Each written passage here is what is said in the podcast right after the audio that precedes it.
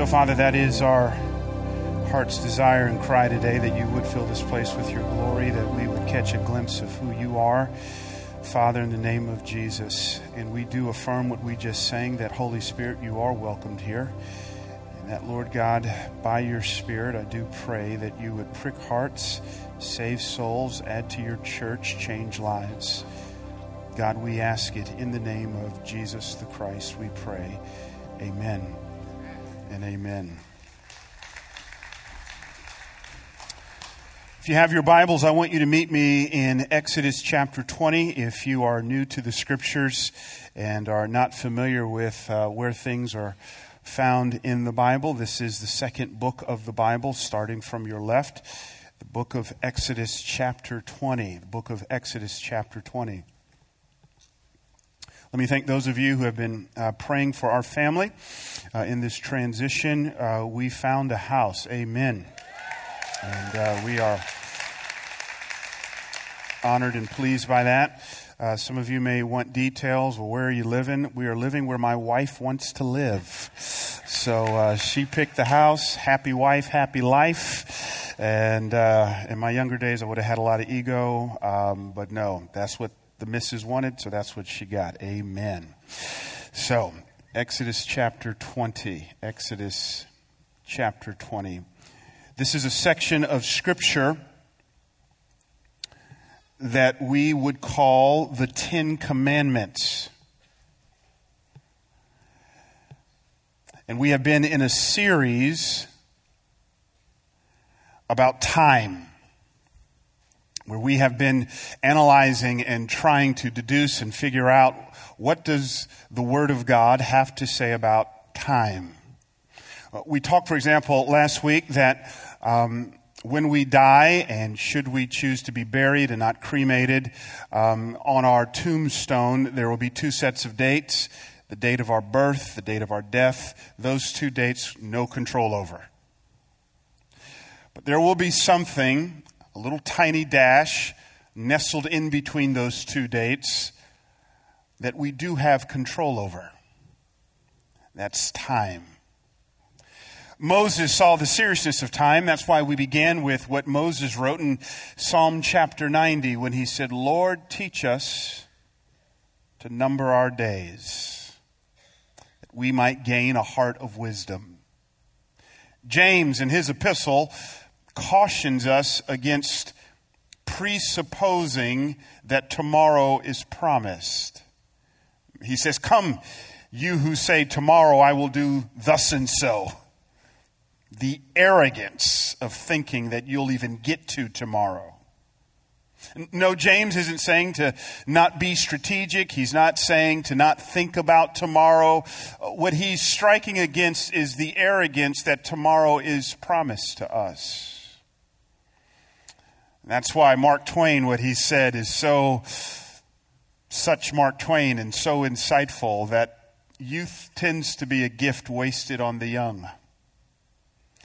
And part of what he was getting at here is one of the things that youth are not struck by is their own sense of immortality, excuse me, their own sense of mortality. The fact that tomorrow is not promised. So I want us to walk through this most valuable of commodities time. What does the Word of God have to say with how we should handle it, how we should steward it? As we come to Exodus chapter 20, this section known as the Ten Commandments, it's interesting to me that the longest allotment of biblical real estate that God allocates to the commandments is the fourth commandment, which is a commandment to take a Sabbath, which has to do about time. So if you can just study your Bible and you just count the words, God spends the most time in the Ten Commandments talking about how He wants us to handle time. Look at verse 8. God says, Remember the Sabbath day to keep it holy. Six days you shall labor and do all your work. But the seventh day is a Sabbath to the Lord your God. On it you shall not do any work, you or your son or your daughter, your male servant or your female servant, or your livestock or the sojourner who is within your gates. Now, some of you would say, well, that's law. I am not under law. Look at verse 11. For in six days the Lord made heaven and earth, the sea. So now he, he's taking us back pre law. He's taking us to the creation, to the example of God, and all that is in them, and rested on the seventh day. Therefore, the Lord, underline this word, blessed, blessed, blessed the Sabbath, and made it holy. Amen. Nestled in the heart of New York City, is the world's second largest non chain photography and video store. It's called B&H Photography. It's a peculiar store. Any given day, eight to 9,000 people come in and out of the store, uh, purchasing things, looking at things, even more so on a daily basis. Um, go to their, their website and check out and purchase products via the web. I, I call this store a peculiar store because it's, it's owned by a group of Hasidic Jews and a part of what this means to be a Hasidic Jew is you take the Sabbath seriously. And so to tell you how, how seriously they take the Sabbath, these Hasidic Jews who own the world's second largest non-retail or, or uh, non-retail photo store, to, to non-chain photo store, to tell you how seriously they take it, every Friday at 1 o'clock they shut down. 1 p.m. in the afternoon, they close the, the doors. Why? Because Sabbath begins for them at 6 and they want to spend time preparing for the Sabbath. So from Friday, 1 o'clock in the afternoon through Saturday, their doors are closed. And I love this one. You can't even purchase anything online. I love it. But business is booming. You tracking with that? This isn't a, this isn't a little mom and pop deal. Business is booming. Right? Even on Black Friday, the busiest shopping day in America, the Hasidic Jews at 1 o'clock shut it down.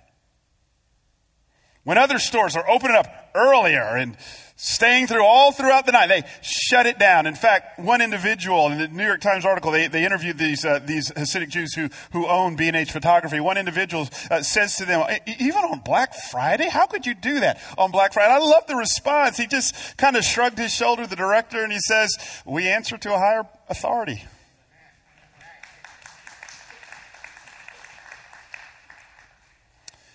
It's amazing the seriousness. And one of the things I've loved about living in New York is just on Saturdays, seeing our Jewish friends, the seriousness in which they take the Sabbath. There was a time in our nation, here I'm expanding the conversation from Jews. I'm just saying there was a time in our nation, believe it or not, where our country took Exodus chapter 20, verses 8 through 11, seriously.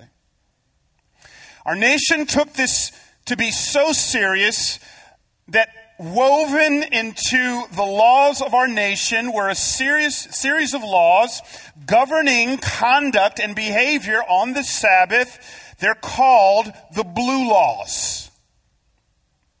These blue laws this nation, many, many, many, many, many, many, many, many, many years ago, says we want to honor God with the Sabbath. So they came up with these laws. Look with me on the screen. George Washington, our first president, was once stopped in Connecticut for violating the state's law forbidding travel on the Sabbath. The president stopped.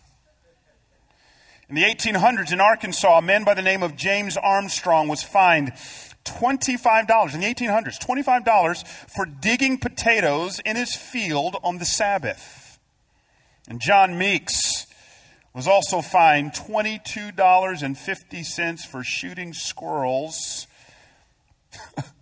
on the Sabbath. Oh, how times have changed. Can you imagine sitting at Peet's Coffee? You got your laptop out, and all of a sudden, cops just walk in. They're there to buy a cup of coffee, and one of the cops looks looking at you typing an email. And the cop says, Is that a work email? Saturday. Are you sending a work email? And he writes you a ticket for like $500 for sending a work email on a Sabbath. Well, well, friends, as, as preposterous as that sounds, that's, that's kind of what the blue laws were. They took seriously what God's word has to say about Sabbath. Now, needless to say, we are, we are far away from that.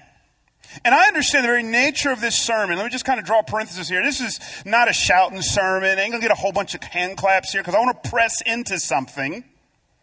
And I want to, I want to challenge our thinking and let the Word of God speak into the spaces of our hearts and lives. We live in a culture that, that honors busyness. We live in a culture that says, find your identity in productivity. We live in a culture uh, that knows nothing of Sabbath rest. So, this sermon here is going to stretch our thinking.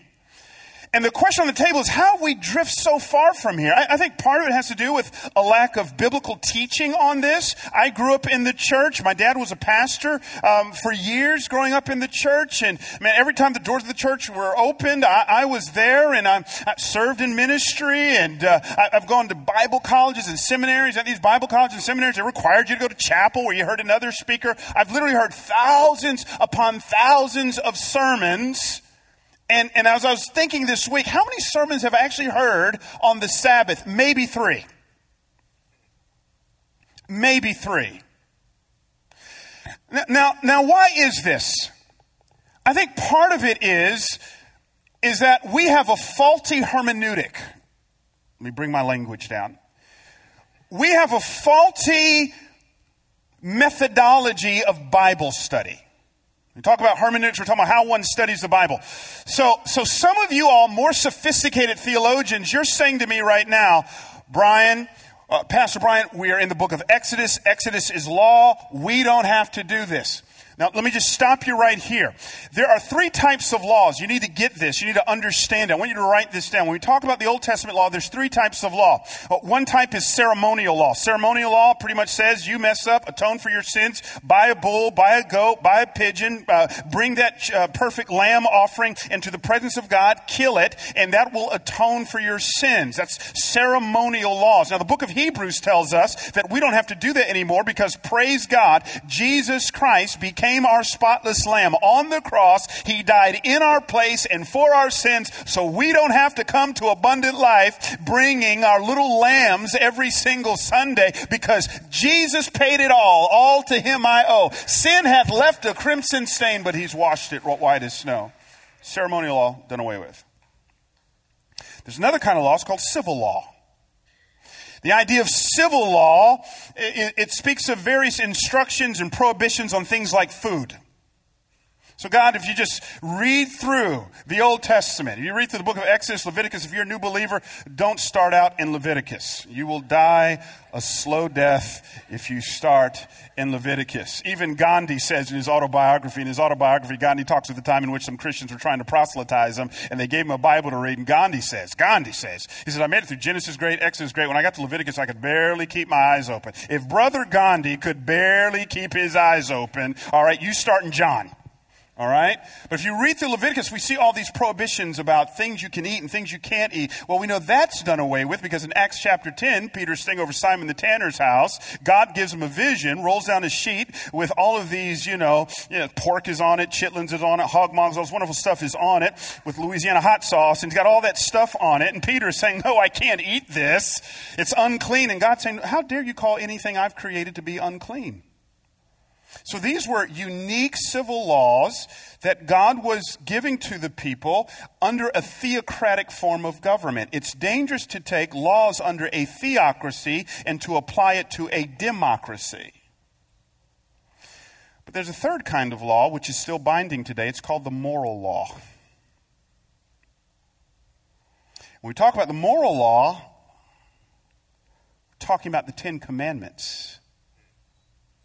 It is this moral law that Jesus speaks to when he comes to earth. If you just read Matthew chapter 5, the first chapter, and the Sermon on the Mount, here is Jesus saying, I haven't come to abolish the law. I've come to fulfill the law. And the law he's talking about primarily has to do with the moral law. So he says, let's talk about adultery. I'm not getting away with adultery. Instead, I'm upping the ante. Under the Old Testament, adultery was defined as someone sleeping with someone else's wife. I say to you, but I say to you, if you even look at a woman with lust for her. So that we come to this passage and the Ten Commandments is all about moral law. So I'm trying to figure out when in church history we put an asterisk next to the fourth commandment. It's, it's bad hermeneutics. It's bad Bible study methods for me to say, I don't cheat on my wife and I don't take a Sabbath.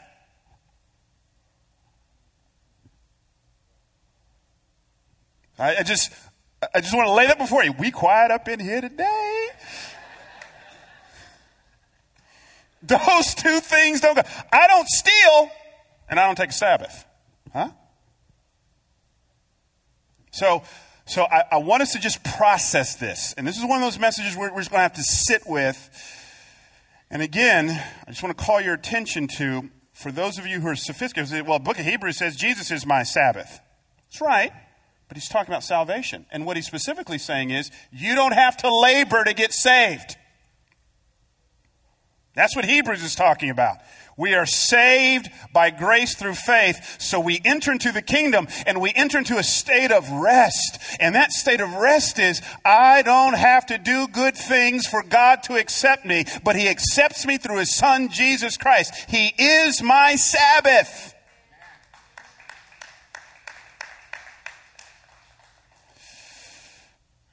And yet he says, I want to call you here now. Now, so I, I, think, here's the question. Why don't I take a Sabbath? I think one of it just bad Bible study methods, bad hermeneutics.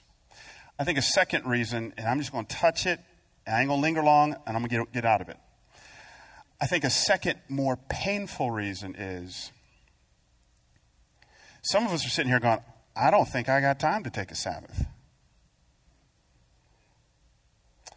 Because for whatever reason, some of us are at such a pace in our lifestyle where time, mortgage payments, keeping up with the Joneses, a sense of entitlement forces me to work around the clock.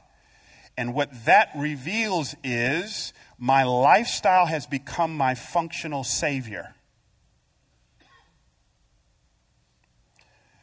So, this message, I want to inspire us to contemplate about a Sabbath because when we Sabbath, we raise a wartime countercultural fist in a culture and a society that says you are what you do, when we Sabbath once a week and rest in God, we are saying, I am not my job. I am not what I produce. I am not my zip code. I am a child of God.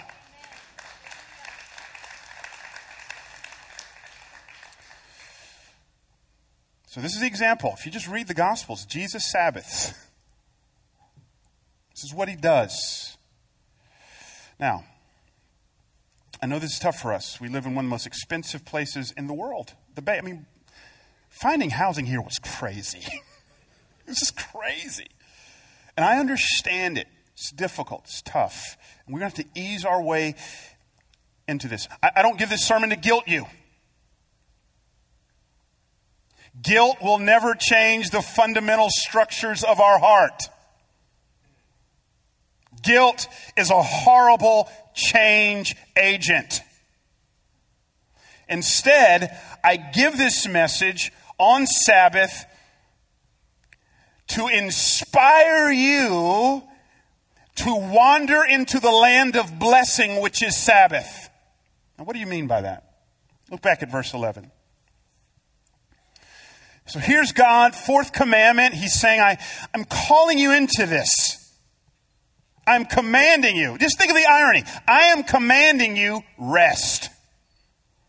For in six days, verse 11, the Lord made heaven and earth, the sea, all that is in them, and rested, rested, rested. We'll unpack that in just a few moments on the seventh day. Therefore, the Lord, and I had you underline it, blessed, blessed, blessed, not you. He blessed the Sabbath day and made it holy. So that the Hebrew word, our, our text is originally written in language called Hebrew. The Hebrew word for blessed, it means, it means favor. It means delight. It means, I like this one, strength. It, it means, it means happiness. Watch this. God, in this text, He's not saying, I'm going to bless you. The text says that God blessed the place. And what is the place? The place is the Sabbath. So God is saying, I've got strength here. I've got delight here. I've got happiness here. I've got favor here. If you want strength, if you want happiness, if you want delight, if you want favor, get to this place. And this place is Sabbath the tragedy of so many believers. So Sabbath is not just some obligatory command, like I gotta eat, make up my bed, I gotta eat my vegetables, I gotta, no, no, no. God is saying, I'm for your joy.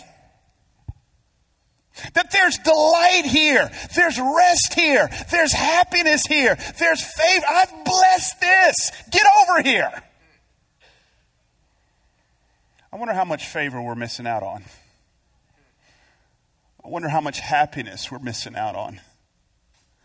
I wonder how much delight we're missing out on. Yeah, I grew up in the in the 80s, and uh, road trips in the 80s are a lot different than what they are now. I mean, now, you know, kids want the iPads, and you got to buy the car with the DVDs in it. We didn't have all that growing up. We had a little Ford station wagon, and our entertainment wasn't a DVD system, it was 20 questions. Remember that game, 20 questions? Or I spy, right? I spy something, whatever. We'd play this game for hours, and then on these road trips, man, every now and then we'd pull over at a rest stop. And there at that rest stop, man, there'd be a gas station. We'd refuel. We'd pile out of that car and we'd stretch our legs. And me and my, my brother, we'd toss the football with my dad, man. And we're running around. There typically there'd be a little park or some green stretch of grass there. We're running around. And then, you know, we could buy some snacks out of the vending machines. Funyuns and Now Laters was my that's what I liked. And so we're stretching our legs and we're replenishing and we're refueling. And all of this happens at the rest stop. Now, watch this. The rest stop is not some addendum to the journey, it's a part of the journey. It's what we needed to get what we need to move on for the next stretch of highway that was before us. God says, I've got you on a journey, but you don't have the capacity to get to where I want you to go unless periodically, once a week, you take a break and rest. You get to this place, and in this place, there's refueling and refreshing.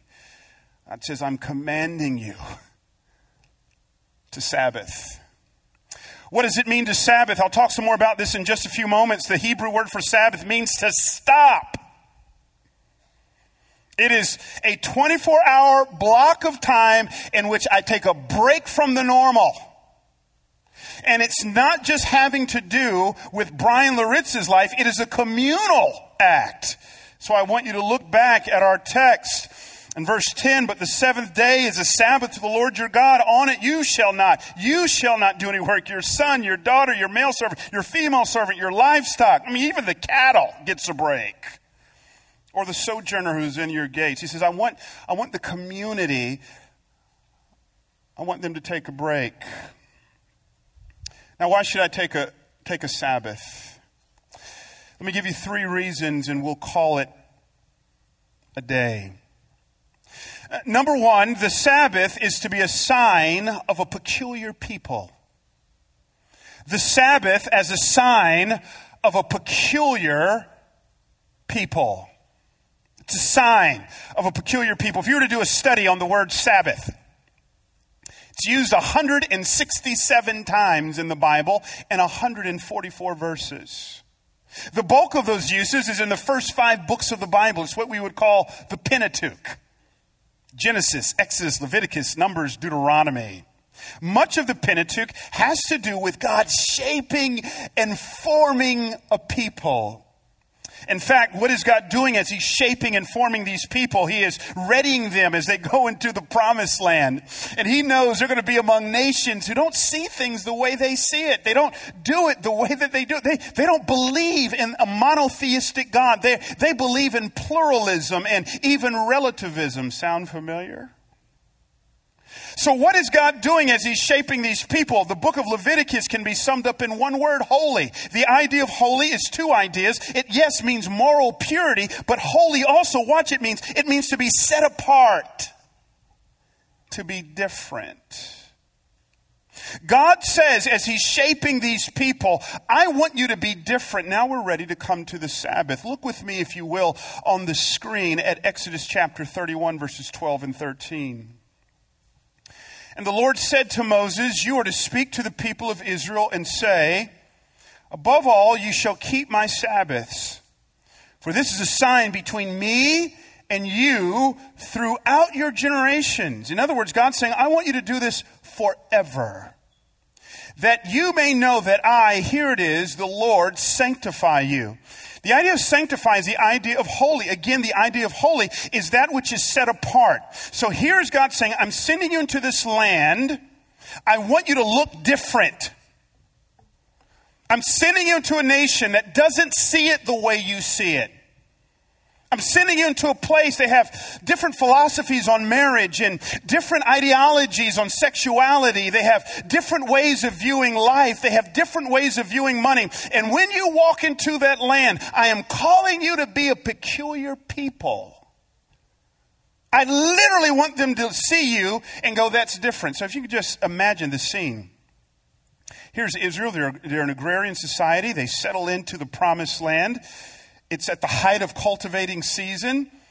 Everybody's in a frantic pace. They got to get the seed sown, they got to cultivate it. It's six o'clock on a Friday night. And here are some Jebusites or Hittites or Canaanites, and they're looking at each other going, We're noticing something here.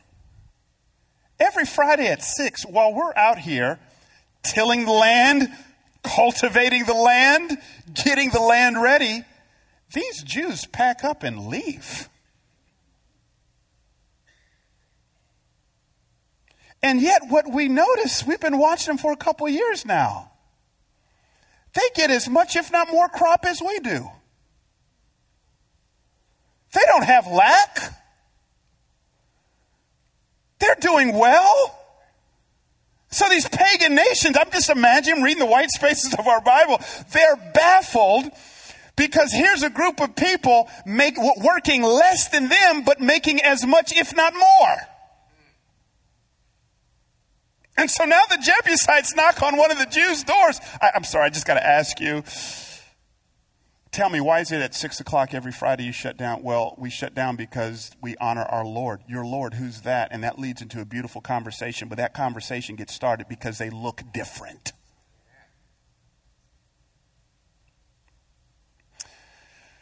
I live in New York City right now. Can't wait to get out here. Can't wait to move out here. Uh, but recently, God smiled on us in New York. He said, Let there be Chick fil A. Bless his holy name.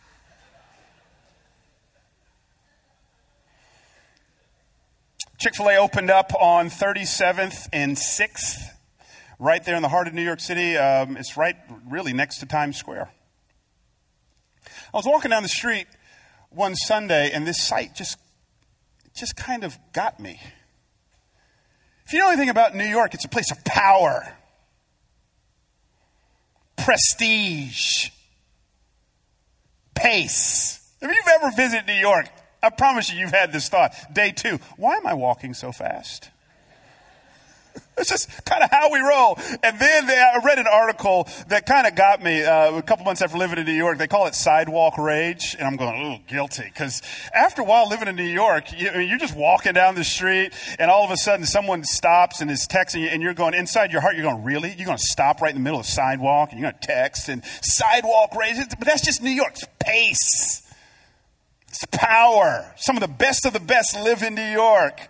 I mean, you come to New York because of productivity. You got to crank it out and crank it out and crank it. So here I am walking down New York Sunday morning, getting ready for church, and I'm struck by this sight. There are all these people walking and walking and walking, burning the midnight, walking and walking and walking, and there's Chick fil A closed. Peculiar. Different. My father sits on the board of Chick fil A. I said, Dad, how's Chick fil A doing in New York? He says, We've busted every projection. Every projection. We're up for a banner year, six days out the week. It is a lie from the enemy who would cease to tell you you will not be as productive if you take a day off. It's a management principle. Work expands to the time allotted. Actually, some of your most productive people do it in a tighter space of time. So here's Chick fil A. They said, We're going to honor God. Why should I take a Sabbath? It is a sign of a peculiar people who says we will not give into the tyranny of a culture that says find your identity and productivity. We say no. It's in God. Second reason as to why we should take a Sabbath is the Sabbath is a shout of gospel identity. Again, the idea of Sabbath, it literally means to stop. It, it, means, it means to take a break. It means cessation.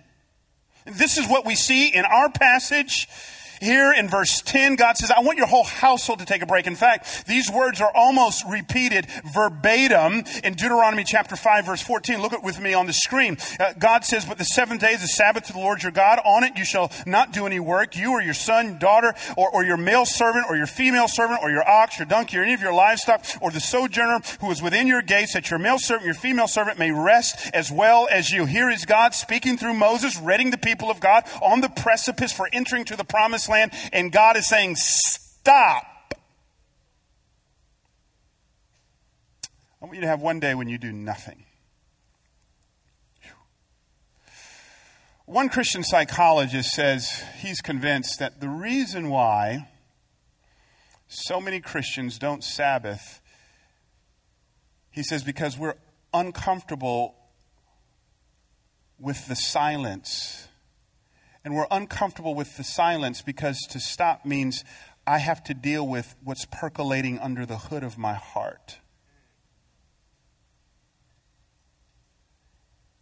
Hear me. To stop everything and to go into a 24 hour period of cessation puts me on a collision course with dealing with the identity infrastructures of my soul.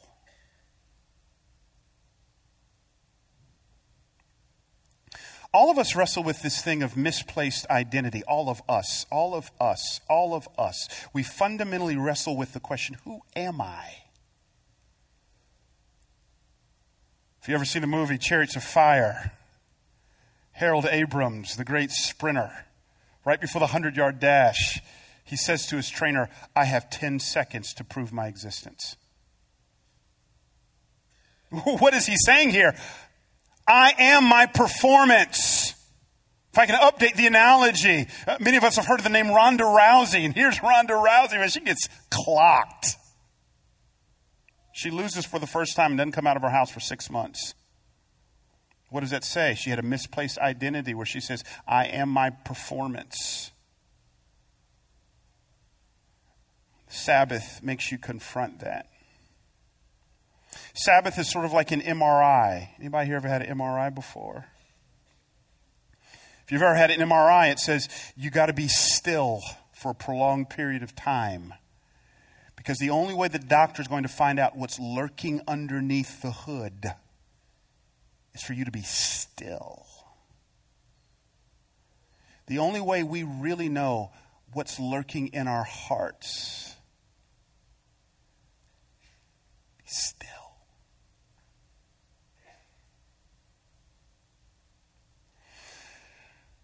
So I've been on an adventure into Sabbath. Says I'm going to try it. It's been a real gift to me. By God's grace, every Friday at 6 p.m., I shut it down till Saturday, 6 p.m. Sometimes I, I do. Uh, I've wrestled with this. Sometimes I, um, I, I have to preach somewhere, but I go, Jesus preached on the Sabbath. Okay. God's speaking to me on that. I think I've got a good example in Jesus. But how does my Sabbath look different? I, I said, for example, I'm going to stop no social media, no Facebook, no Twitter, no, uh, no Instagram. I'm not checking comments on blogs. I'm not. And, and the first couple times I did this, man, I felt like I was, I was an addict coming down off of some heroin addiction, right? Because I just automatically find myself reaching for my phone, automatically find myself reaching to click on the email app or reaching to click on Twitter. And what did this person say? And reaching to click on Facebook. And in that moment, here's what I discover. I discover, Bryan, your identity is not as much in God as you thought it was. You don't know how to unplug. You don't know how to not send an email. You don't know how to not respond immediately to a text. You're too plugged in.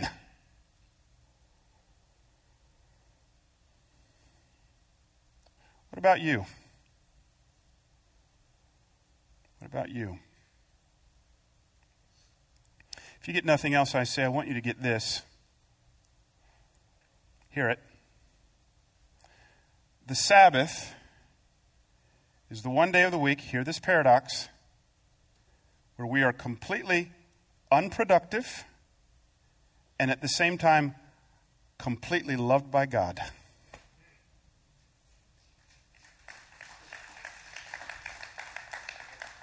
The Sabbath is a statement of gospel identity where I choose a day, and I think we've got freedom doesn't have to be Friday, Saturday. Choose a day where I say, I am not my work. I am completely unproductive and completely loved by God at the same time.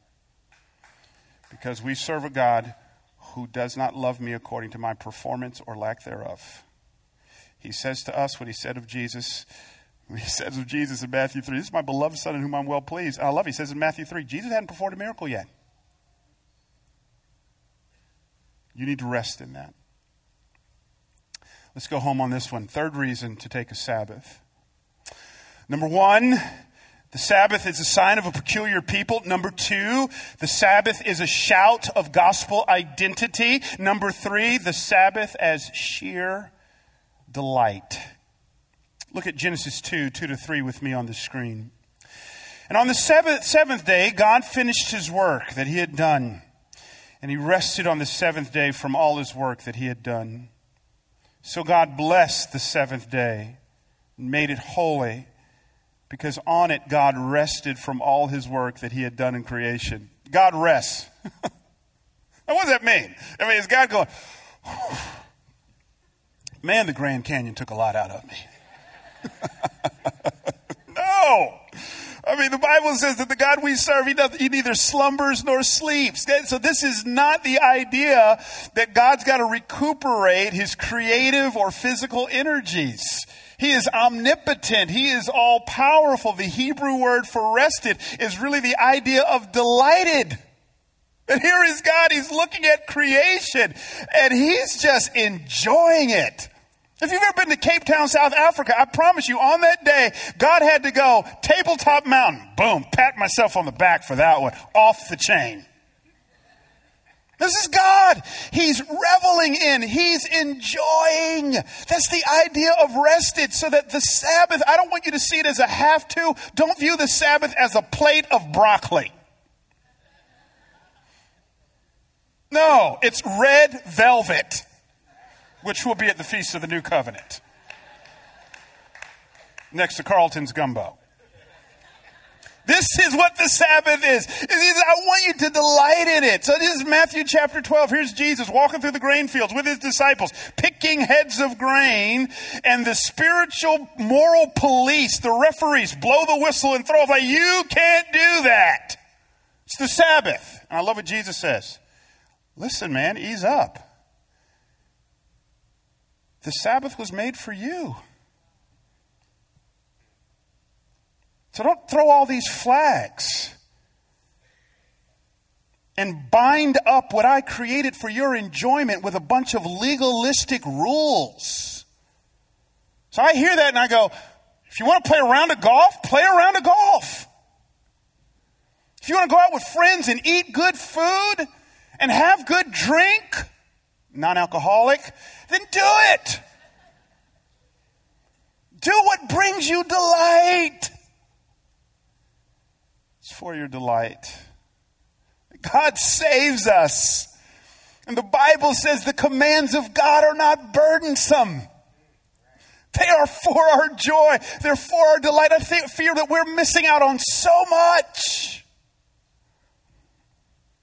Story is told of a guy who's Scrimton saved as the band comes. Scrimton saved and saved all that he had and finally just bought this ticket, figured I just need to go on a cruise. I just need to chill out. So he goes on the cruise. And, um, but when he gets on the cruise, he realizes he's got a problem, man, because he walks by the dining room and um, sees people eating steak. And then he walks by the, you know, the food stations out on the deck and he goes, man, I sure love to have some of that, but I can't afford it. And he kind of anticipated that, so he brought it, a whole bunch of top ramen noodles and Vienna sausages with him, smuggled them into his room, man. And so Monday, you know, he's nibbling on top ramen noodles and Vienna sausages. Tuesday, more of the same. Wednesday, more of the Well, come Thursday of that week, he just he couldn't take it anymore. He's walking on deck, and he sees the pizza station, and he looks at the guy working behind the pizza station. He goes, "Man, I'd really love a slice of pizza, but I can't afford it." And the guy puts the slice of pizza on his plate. He goes, What do you mean you can't afford it? The guy says, Well, how much is it? He goes, It's included in the price of your ticket, dummy. Here this guy is, snacking on Vienna sausages, missing out on steak and filet mignon that you can eat as much as you want of because he didn't realize what was included in the package. God says, I saved you by grace. I've set you free. And how many of us are spiritually snacking on Vienna sausages? When God says, I got filet mignon over here for you. I got strength and favor and rest and blessings. Get your backside over here. That's what the Sabbath is. That's what He's calling us to.